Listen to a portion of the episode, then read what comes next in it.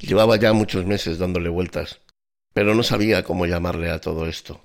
Hasta que hoy, por casualidad, he recordado el nombre perfecto para este encuentro que vamos a tener vosotros y yo. Aquí voy a descargar mis experiencias, los sucesos que he vivido en la vida y alguna que otra historia que espero que os remuevan por dentro. No sé qué lograré con ello, ni sé tampoco qué vais a lograr vosotros escuchándome a mí, pero os aseguro que voy a darlo todo. Voy a vaciarme para que, de alguna forma, todo esto que yo he vivido y las piedras que me he encontrado por el camino os faciliten vuestro caminar en este trayecto de la vida. Espero que lo disfrutéis, tanto o más como lo estoy disfrutando y lo disfrutaré yo. Firmado, el héroe que camina sentado.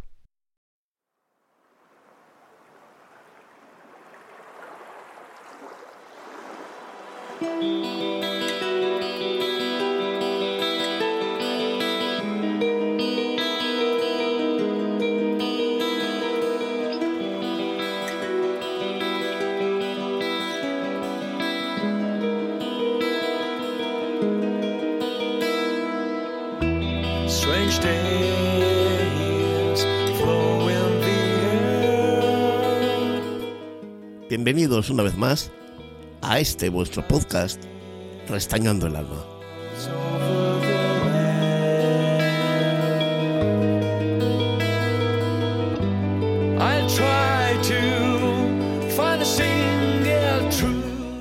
De nuevo contamos en el apartado musical con el grupo Outer Heaven que tan amablemente nos cede su música para poder crear la magia de las palabras bailando con las notas musicales.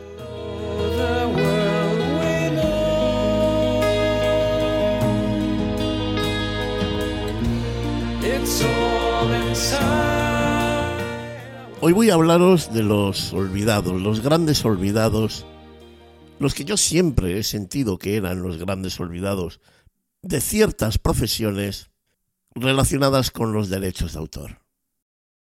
Mira, con las redes sociales me pasa algo parecido como con la política. Cada vez tengo menos opciones a seguir y las que quedan son más por obligación que por devoción. Sí, porque si nos ponemos a pensar en el apartado político, al menos en mi caso, uno apoya un partido o apoya otro ya más por inercia que por cuestión de lo que digan y de lo que tú creas que vayan a hacer. Llevo muchos años en Facebook, la actual meta. Estoy en Instagram, WhatsApp, Telegram y también en Twitter. Y es en esta última, en esta última red social de la que os hablo, donde cada vez encuentro más refugio de las fotos mentirosas, de las falsas apariencias y del postureo barato para agradar al personal. Y es que las redes sociales siendo un elemento realmente extraordinario de comunicación, pues es para esto último, para lo que están quedando, para servir como escaparate, como si fuera un ejemplar de la revista Hola particular que podemos enseñar a los demás. Y en el que, por supuesto, el tema central del número en cuestión somos nosotros.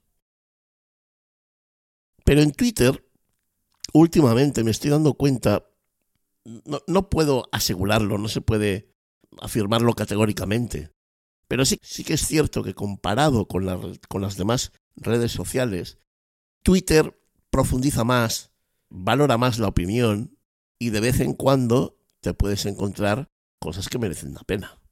Viajando como cada mañana en las diferentes redes sociales, llego al momento en el que entro en Twitter y de entre sus posts del día encuentro uno que me llama la atención. El mensaje era del actor Jaime Lorente, sobradamente conocido por sus trabajos en La Casa de Papel y últimamente en la serie El Cid, en la que da vida al protagonista de la serie que es Rodrigo Díaz, el Cid campeador. Me gusta Jaime como actor. Le tiene cogido muy bien el punto a ese tipo de personaje violento, algo psicópata, pero de buen corazón en esencia. Al final, los personajes que hizo de Denver en la casa de papel y el Cid no es que se parezcan, pero sí que tienen cosas en las que coinciden. Y aunque, como ya he dicho, ese personaje violento, algo psicópata, de buen corazón, sea toda una contradicción en sí mismo, en el caso de Jaime, tiene el talento de aunar todo eso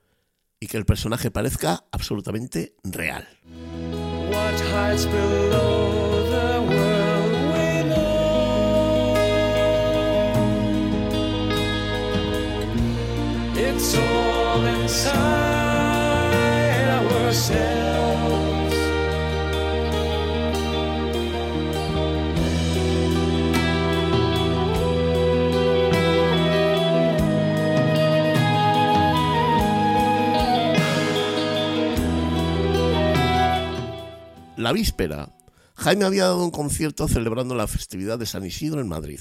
Y al día siguiente, o sea, el día en el que yo descubrí el mensaje, se le ocurrió hacerse eco de ese éxito obtenido el día anterior con un mensaje en Twitter en el que utilizaba dos fotografías para ilustrar su texto, en el que decía algo así como Gracias por lo de ayer en Madrid, sigo sin creérmelo, haciendo alusión pues a, a la burrada de gente que se dio cita para escucharle y para compartir con él, eh, bueno, pues el concierto que dio en fiestas, como se diría aquí. En aquellas dos imágenes que de alguna manera ilustraban el post de Jaime, se veía a un cantante exultante, con el micro en la boca, disfrutando del momento y mordiendo la vida. Y hasta aquí, pues todo más o menos normal, ¿verdad? Pero de repente, llega la autora de las fotografías, que por cierto se llama Andrea, y escribe. Yo encantada de que le guste mi trabajo y lo comparta, pero no veo en ningún lado ni la etiqueta ni la mención al fotógrafo. Claro, esto es algo que suele suceder con mucha normalidad. Es decir, eh, tú te encuentras con unas imágenes, te parece bien utilizarlas porque vienen a modo de lo que vas a contar, ilustras tu mensaje, ilustras tu opinión, ilustras tus emociones con esas imágenes que te, que te has encontrado por la red. Y lo haces. Resulta que esas imágenes pues tienen fotógrafo y tienen un nombre. Y ese fotógrafo o fotógrafa pues eh, no le cae bien pues el hecho de que tú utilices eso, pero no hagas mención a su trabajo. Bueno, pues tras esta contestación de nuestra querida Andrea, se armó el Belén. Y como bien imaginaréis, salieron los fans defendiendo a Jaime y los fotógrafos, cada uno hablando de lo suyo. Y con eso quiero decir que cada uno eh, era más la mala baba que cada uno va guardándose y sacando que realmente el caso de Andrea, que bueno, pues puso un mensaje de lo más normal, educado, pero bueno, haciendo alusión a algo que a ella no le parecía bien. Y como os digo, los fans defendiendo a Jaime y los fotógrafos apoyando a Andrea, la fotógrafa de aquellas imágenes. Jaime, algo molesto por la polémica, contestó inmediatamente a Andrea con toda educación, pero de manera contundente. Andrea, pensaba que la foto era de nuestro fotógrafo. Perdóname, te he etiquetado y cualquier cosa me comentas y lo hago, que yo siempre intento hacer las cosas bien. Todo este cruce de mensajes no tendría más historia si no fuera por un mensaje de un tal Abel Jimeno, que escribió un tuit demasiado efervescente. En su escrito argumentaba lo siguiente. Nada, oye, que no hay manera. Como artistas deberían ser los primeros en respetar el trabajo de los demás y ser conscientes de estas cosas. Pero parece que no les entra en la puta cabeza. Y es aquí donde me encendí. Hasta ese momento la conversación entre Jaime y Andrea fue más o menos normal, sin más historia. Una persona comparte dos fotos para ilustrar su momento y la persona que saca las fotos le dice, eh, lo has cogido pero no has puesto mi nombre. Y acto seguido, el que lo ha cogido pone el nombre, pone la etiqueta y asunto arreglado y zanjado. No sé, un actor sin caer en la cuenta comparte una foto que le gusta. Encima pensando que es del fotógrafo de su agencia o de la organización. Y la fotógrafa, autora de la foto, se queja por no haberla mencionado en el tuit. Algo yo creo que comprensible por las dos partes. ¿Eh? Aunque, en mi opinión, puede ser que la fotógrafa sea algo puntillosa, sí que es cierto que tiene todo el derecho a exigir que su nombre aparezca allí. Pero cuando llega Abel y descarga parte de la mala baba personal, que vaya usted a saber por qué y cuándo la generó, usando como excusa la falta de Jaime y la reclamación de Andrea, es cuando a mí ya eh, se me encienden todas las alarmas porque creo que eso ya está fuera de lugar.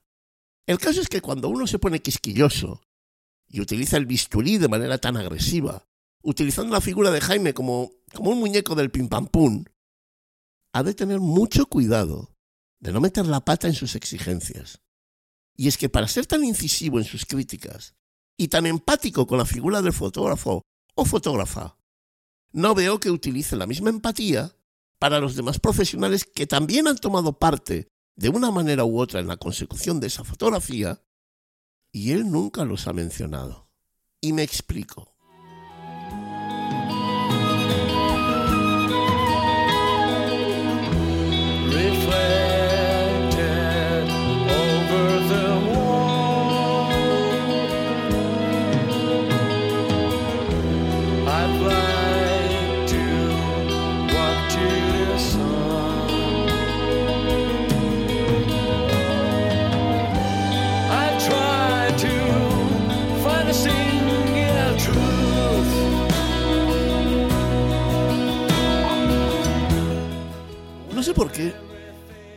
Cuando hablamos de los derechos de autor, profesiones como músicos, actores, escritores, pintores, escultores, inventores o fotógrafos, todo el mundo entiende que poseen un derecho reconocido y asistido por la justicia de propiedad de todo aquello que crean e interpretan.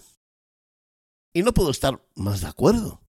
Creo que quien crea tiene derecho a que se le reconozca. Y por lo tanto, a recibir la contraprestación adecuada por su labor. Eso va a misa. Y os aseguro que soy el primero en reivindicar el derecho de todos los creadores a potenciar, sea con la ley, con la moral o con cualquier otra manera de apoyo, el trabajo y el esfuerzo de personas que viven de hacer magia con el alma, haciendo realidad lo inexistente hasta entonces. Pero eso es una cosa. Y otra bien distinta es ampararse en una realidad para hacer leña de alguien que su único pecado ha sido compartir con los demás sin ninguna mala fe ni segundas intenciones. Y yo me hago una pregunta. ¿Por qué alguien tan detractor de la hipocresía y el desdén de muchos hacia el trabajo de los fotógrafos y tan defensor a ultranza de sus derechos, solo se queda ahí? ¿De verdad defiende o simplemente ataca y muerde allí donde se levanta algún temporal. Está muy bien convertirse en adalid de quienes quedan a un lado en el injusto reparto de medallas, pero no entiendo esa ceguera elegida, tan común en el panorama político actual, y que como veo también se reproduce a nivel social en muchos ámbitos de nuestra propia realidad. Y es que si en este caso la fotógrafa tiene derecho a exigir sus derechos, Entiendo que comulgaréis conmigo cuando os diga que también el técnico de luces de aquel concierto tiene derecho a que se le mencione, ¿verdad? ¿O no? Él fue el encargado de recrear un esquema de luces y sombras que potenciara la figura de Jaime Lorente, gracias a lo cual la foto de Andrea fue mucho más espectacular que si el ingeniero de luces no hubiese tomado parte en el evento.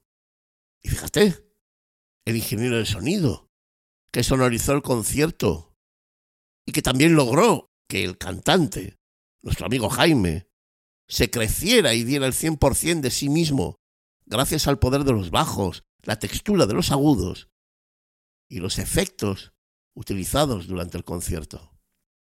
Y no me quiero olvidar del diseñador, diseñadora, diseñadore, que creó el patrón de la camisa y los pantalones utilizados por Jaime sobre el escenario. Entiendo que también estaréis conmigo, que dicho modisto tiene derecho a que se le mencione, puesto que esa foto se nutre de esas ropas para lograr el resultado final que tan maravillosamente plasmó Andrea en imágenes. Sé que muchos vais a decir, anda, no me jodas. ¿Por qué un profesional sí tiene derecho y los demás estamos obligados a hacerle mención, a rendirle pleitesía? Porque la imagen que nosotros publicamos es de su propiedad. Y ese mismo fotógrafo no está obligado a rendirles pleitesía al que ha puesto las luces, gracias a lo cual ha podido sacar la foto, al que ha puesto el sonido y lo controla y lo recrea, gracias a lo cual el artista se inyecta emoción en vena. Y sus caras, sus miradas, sus gestos van a ser mucho más intensos que si eso no estuviera ahí. Ojo, me vais a tener que explicar por qué esa persona salta con esa virulencia cuando se trata de los derechos de los fotógrafos, pero no menciona a técnicos de luces, de sonido, a vestuario en su denuncia. Quizás somos más de uno y de dos los que no nos entran ciertas cosas en la puta cabeza, ¿verdad? Cuando formaba parte del mundo de la música, siempre pensaba en esto. Es curioso como algo que yo ya tengo en mente ya, a los años, se me confirma como denuncia, como problema, como exigencia. Yo siempre me decía a mí mismo, el músico tiene derechos de autor. Los escritores de los textos de los CDs tienen derechos de autor. Los fotógrafos de las imágenes que componen el libreto y el diseño de las portadas de los CDs tienen derechos de autor. ¿Y los técnicos de sonido? Que crean todo un cuadro sonoro con los diferentes instrumentos. ¿Esos no tienen derechos de autor? ¿Por qué? Un manager, cuando consigue despuntar la carrera de un intérprete, cuando crean un personaje que responde a las necesidades creadas para llegar al tan ansiado éxito, ¿no tiene derechos de autor? Unos sí y otros no muy típico de esta sociedad. Solo me muevo cuando me salpica. Hasta entonces, miro a otro lado y a vivir sin pegas. Quizá todo depende del cristal con el que miramos la realidad. Un cristal que a muchos se nos va ensuciando, pues el aliento de nuestras entrañas corrompe su transparencia. A veces, no protestar cuando es el momento conlleva una gran responsabilidad que no todos estamos preparados para llevar, y convierte nuestra ventana en un cuadro de alquitrán que nos parece pura realidad, y tratamos de coger nuestra propia chorra con papel de fumar.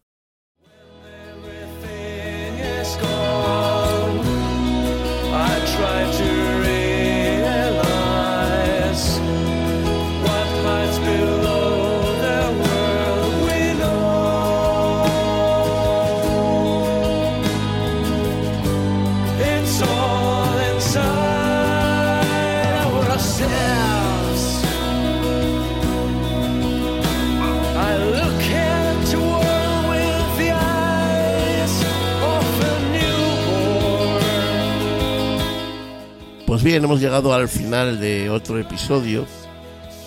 Espero que os haya gustado, que lo hayáis pasado bien. Espero que de alguna manera os sirva para, durante un ratito, poder pensar de manera diferente en algo que ya teníais más que decidido como era. Eso es lo que yo busco con estos, con estos podcasts. Y nada, pues simplemente agradeceros que estéis ahí, que estéis eh, día a día siempre, bueno, escuchando el, podcast y, seguramente muchos criticándome y otros muchos, eh, bueno, pues agradeciendo que, que juntos hayamos podido pasar este, este pequeño rato en el que nos dedicamos a contar historias y a crearnos una opinión diferente o, la misma que teníamos. Y nada, pues eh, despedirme Pronto volveremos otra vez con Restañando el Alma. Espero que con temas interesantes, que os gusten, que os remuevan por dentro. Y como siempre, en libertad Buscad la belleza. Es la única protesta que merece la pena en este asqueroso mundo. Muchas gracias y hasta pronto.